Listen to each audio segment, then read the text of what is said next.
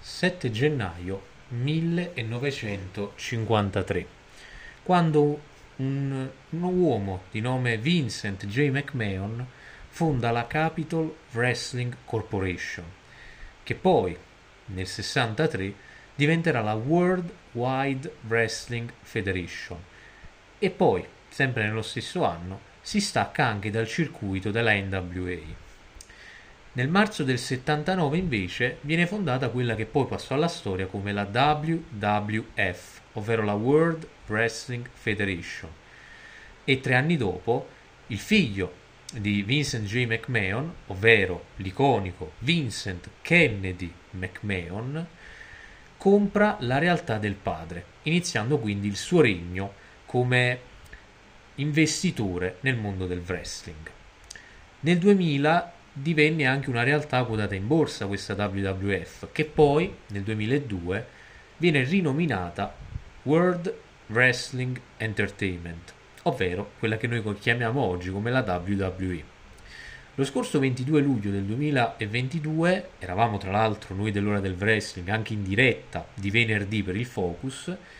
Miss McMahon va in pensione lasciando la direzione alla figlia Stephanie McMahon, ma non la proprietà della suddetta, e infatti riacquisisce poi questo titolo lo scorso 16 gennaio. Poi arriviamo quindi all'ultima data importante di questa storia, ovvero il 12 settembre del 2023, che dopo 41 anni di regno di Vince McMahon Jr. e dopo 70 anni dalla sua fondazione, nessun membro della famiglia McMahon sarà più proprietaria della WWE. Infatti il passaggio alla Endeavor porterà quest'ultima a possedere il 51% di TKO, ovvero il gruppo che unisce sia la WWE che la UFC, mentre gli azionisti WWE possederanno il 49%. Parlando di altri ruoli, ad esempio, abbiamo quello di Ari Emanuel, il CEO di Endeavor, nonché eh, Chief Executive della TKO, poi Vince che rimarrà l'Executive Chairman, Mark Shapiro che rimarrà il COO sia dell'Endeavor che della TKO, Dana White ovviamente il CEO della UFC e Lawrence Epstein il loro COO. Nick Khan invece rimarrà presidente della WWE. E per quanto riguarda invece Triple H, rimarrà a capo del team creativo, ma al di fuori del gruppo di azionisti della TKO. Con questo esordio molto storico, io come sempre mi presento, sono Alfonso Casciello, caporedattore per l'ambito streaming audio dell'ora del wrestling, ricordiamo su tutte le varie piattaforme uh, Spotify, Google Podcast, Anchor, Apple Podcast e chi più ne ha più ne mette ormai e eh, in questo piccolo spazio quest'oggi si parla proprio dello storico passaggio di proprietà della WWE, un evento che appunto passerà alla storia, visto e considerato che, come detto prima, da oggi, o meglio, da una settimana, nessun membro della famiglia McMahon ha più nessun tipo di potere effettivo sulla WWE in ambito di proprietà, dopo praticamente 70 anni dalla sua fondazione. Però non si vuole accennare solo all'ambito storico per quanto riguarda la WWE con questi piccoli accenni su come si è arrivati ad oggi, ma allo stesso tempo io voglio anche parlare con voi di quelli che sono stati alcuni dei momenti salienti della storia di Vincent Kennedy McMahon in WWE. Vari momenti che nella storia magari di Raw o di SmackDown o magari dei debutti o anche così hanno fatto la storia praticamente della federazione e rimangono tra i momenti più iconici della compagnia. Ad esempio, eh, si potrebbe citare, parlando ad esempio di SmackDown, il famoso eh, momento in cui Big Show e Brock Lesnar hanno distrutto il ring. Si trattava di una puntata del giugno del 2023 di SmackDown dove per l'appunto Brock Lesnar solleva e spinge verso il ring in posizione di suplex dal paletto un Big Show che con i loro pesi concatenati fanno implodere letteralmente il ring sui quali si trovavano loro e anche l'arbitro del caso, un momento che è passato alla storia per l'appunto visto e considerato che vedere un ring implodere per il peso dei lottatori non era sicuramente una cosa all'ordine del giorno. Andando più indietro e andando a Monday Night Raw, possiamo parlare della guerra che aveva Raw con la WCW, quindi la, la famosa guerra degli ascolti. E si può accennare alla D-Generation X che invade la WCW. Quando si presentarono con dei eh, delle jeep militari al di fuori dell'arena in cui si svolgeva WCW Nitro e si svolse praticamente durante il culmine, il cuore stesso della Monday Night War tra la WCW e la WWE e. Bisogna dire che era il periodo comunque dell'attitude era dove eh, tra gli act fondamentali c'era proprio la D-Generation X. E quindi il 27 aprile del 98 questi ultimi presero il termine guerra, forse un po' troppo alla lettera, e si trovarono per l'appunto vestiti di tutto punto in ambito militare e con delle appunto auto di stampo militare al di fuori degli studi dove si stava svolgendo WCW Nitro per fare proprio un atto di guerra nei confronti della federazione avversaria. Un momento anche questo storico che molte persone ancora oggi ricordano, soprattutto quelli tra i 50 e i 60 anni con grandissimo rispetto. Rimanendo negli anni comunque dell'Attitude Era, quindi nel 97, passiamo a Bad Blood, dove nell'ottobre del 1997 Undertaker e Shawn Michaels si sfidarono in un inaugurale Hell in a Cell match. E eh, diciamo che questo tipo di match ad oggi è ancora considerato uno dei più importanti nella storia della compagnia, secondo anche quello che può essere trovato ad esempio su Cage Match e altri siti che comunque danno opinione ai fan.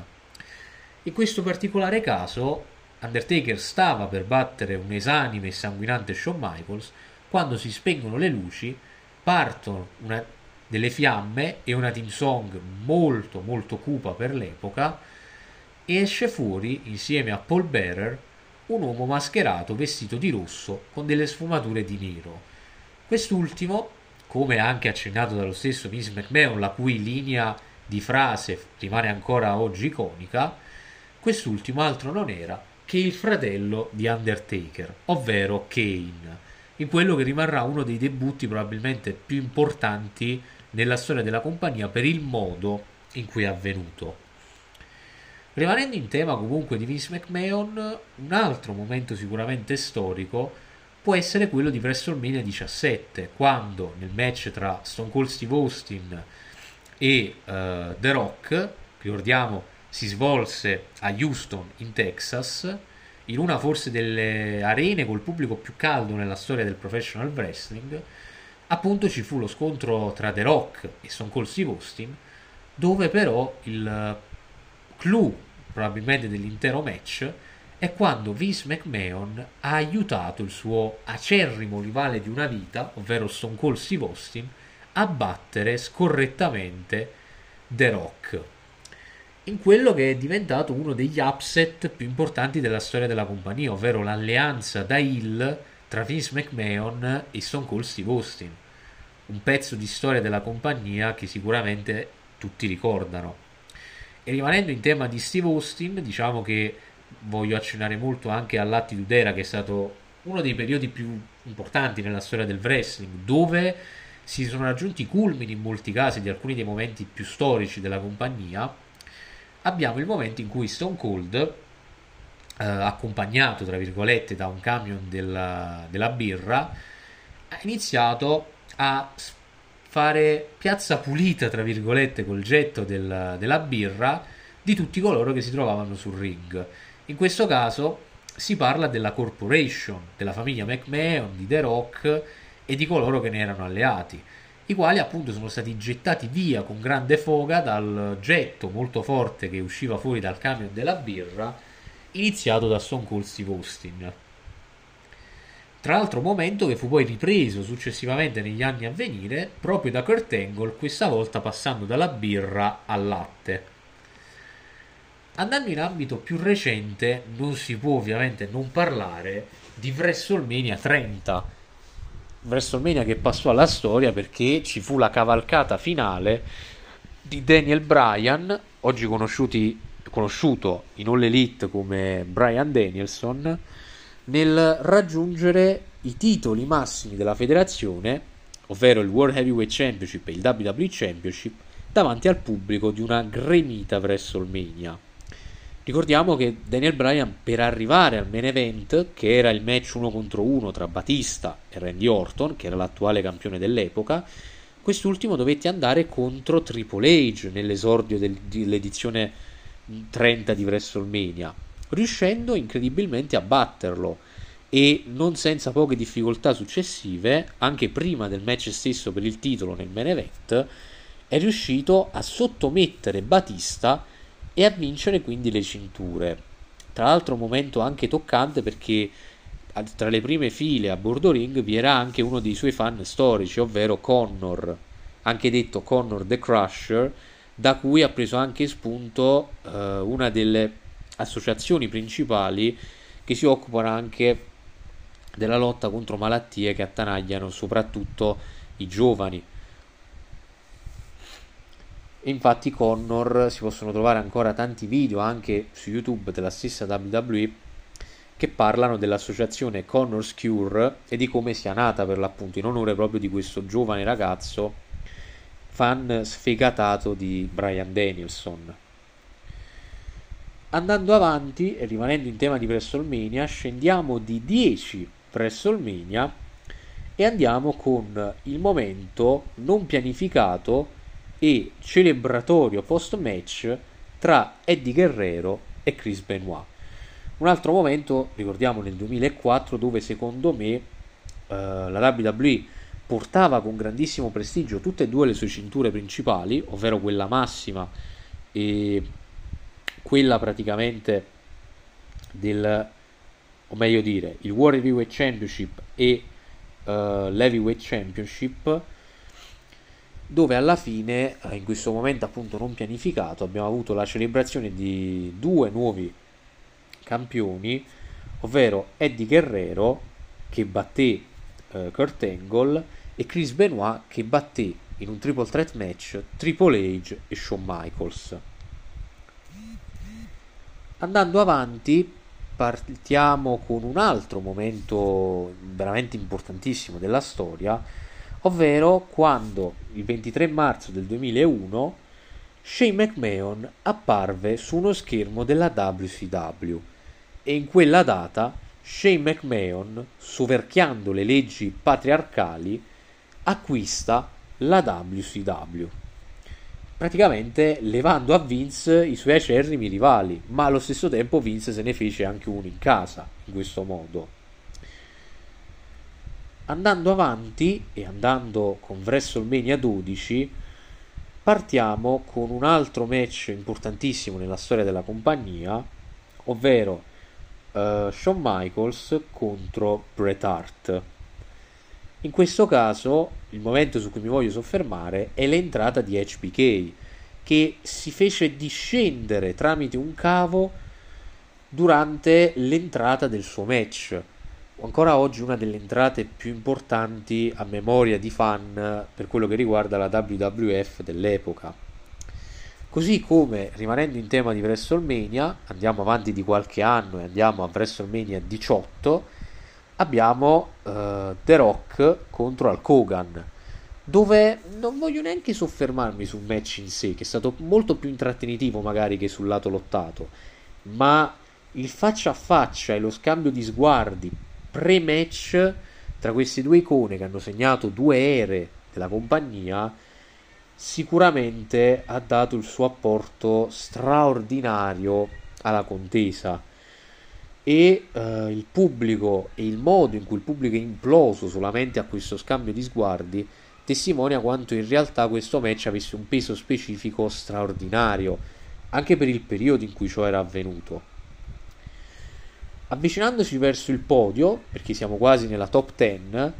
io aggiungerei di buonissimo grado la pipe bomb di CM Punk, avvenuta a Monday Night Raw il 27 giugno del 2011 in un'edizione di Monday Night Raw dopo un tables match tra Art Root e John Cena dove CM Punk costò a John Cena la vittoria del match.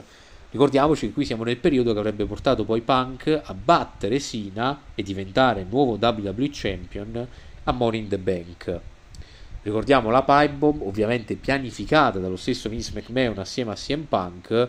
che sfata quel famoso mito o leggenda metropolitana secondo la quale Punk avesse sciuttato letteralmente contro i McMahon, cosa che ovviamente lì per l'appunto non fece.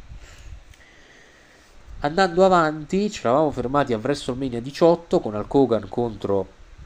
The Rock e adesso andiamo a WrestleMania 28 con Undertaker contro Triple H Hell in a Cell match. Uno contro uno con in palio la streak in una rematch tra parentesi con arbitro speciale il già ritirato Shawn Michaels.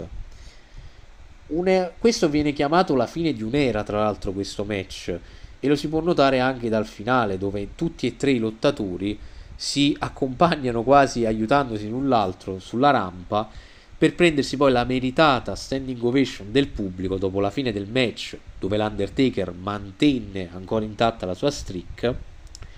per prendersi il caldo clamore del pubblico sullo stage. Ci troviamo adesso a WrestleMania 7 dove non si può ovviamente non citare Macho Man Randy Savage e Miss Elizabeth. Il momento dove i due si riuniscono e il pubblico implode di gioia e anche di lacrime, come verrà poi mostrato dalle telecamere che stavano riprendendo l'intera scena. Un momento anche questo ovviamente straordinario importantissimo nella storia passata della compagnia. E andando avanti due anni si va a WrestleMania 10, il ladder match dove in palio c'erano i titoli in quel senso intercontinentale tra Shawn Michaels e Razor Ramon. E in questo caso si parla dello splash, ovvero del tuffo dalla scala di Shawn Michaels ai danni di Razor Ramon. Un momento che al tempo si poteva sicuramente definire oh my god della storia della compagnia e che secondo me tutt'oggi ancora si dimostra uno dei momenti principali in questo senso. Ma andando non a WrestleMania ma in un altro pay per view, mettiamola così, un altro tipo di incontro molto storico, parliamo del 96 e nel 96 c'è la nascita di un particolare tipo di gimmick per una superstar, o più che altro, più che la nascita, l'ascesa di questa superstar. Parliamo di King of the Ring 1996. Parliamo della nascita del personaggio vero e proprio di Stone Cold Steve Austin, il quale, dopo aver battuto il suo avversario, ovvero Jake the Snake Roberts, viene intervistato alla fine del match e da lì nasce poi la famosa catchphrase di Stone Cold Steve Austin. Ovvero parlate dei vostri salmi parlate di John 3.16 ma Austin 3.16 dice che vi ha appena rotto il e lasciamo un beep perché sicuramente la frase iconica ce la ricordiamo tutti questo sicuramente fa parte della storia della compagnia e Stone Cold, come abbiamo visto fino ad ora, ne ha presi anche tanti di questi momenti, d'altronde. Ritornando a WrestleMania 30, perché comunque io ho voluto mettere questo posto, meglio, questo momento molto più in alto rispetto a quello di Danielson, parliamo della rottura della streak dell'Undertaker e ovviamente parliamo del match tra Undertaker e Brock Lesnar, dove quest'ultimo dopo 3 e 5 è riuscito nella mastodontica impresa di schienare The Undertaker a WrestleMania e interrompere una delle streak di vittorie più iconiche e più simboliche della storia della WWE. Momento che ovviamente ancora oggi riecheggia nella mente dei fan. Andando a WrestleMania 17 parliamo anche di un match TLC che ci fu, il momento in cui la categoria tech team aveva il suo apice, il suo momento di maggior splendore e in questo particolare match ci ricordiamo tutti della spia che Edge fece dalla scala ai danni di Jeff Hardy che si stava mantenendo in equilibrio aggrappandosi alle cinture che erano poste al di sopra del ring. Momento che ancora ad oggi viene da chiedersi come i due non si siano letteralmente spezzati a metà entrambi. Andando poi a WrestleMania 13 abbiamo il match tra Stone Cold Steve Austin e Bret Hart. Questo era un I Quit match con arbitro speciale Ken Shamrock dove uh, Stone Cold passa anche qui alla storia perché nonostante avessi una gamba quasi fuori uso, nonostante fosse stata infierita durante l'intero arco del match, nonostante Bret Hart lo stesse chiudendo nella sharpshooter e nonostante Stone Cold fosse una maschera di sangue, quest'ultimo riuscì incredibilmente a non cedere, ma bensì a svenire solamente. E da là diciamo che quando succede un qualcosa di simile ad oggi, vedesi ad esempio Ronda Rousey e Liv Morgan Extreme Rules uh, di un po' di tempo fa, si rifà sempre riferimento a Stone Cold e Bret Hart, proprio per questo momento iconico che i due sono riusciti a creare. Però siamo arrivati alla top 3 secondo me, ovvero Survivor Series del 97, ovvero lo Screw Job di Montreal, dove Bret Hart in un misto di sbalordito e rabbioso realizza che Vince McMahon lo ha letteralmente fregato perché quest'ultimo stava per lasciare per la WCW e perde contro Shawn Michaels appunto per decisione di Vince McMahon. Momento che è passato alla storia anche per lo sputo che Bret Hart ha rifilato allo stesso McMahon posto fuori dal ring e che dopo praticamente più di 15 anni poi si sono riusciti a trovare e a scusarsi l'un l'altro per l'avvenimento che era accaduto. Però pensate quanti anni sono passati in cui due hanno provato rancore l'uno per l'altro. Top 2 abbiamo al secondo posto WrestleMania 3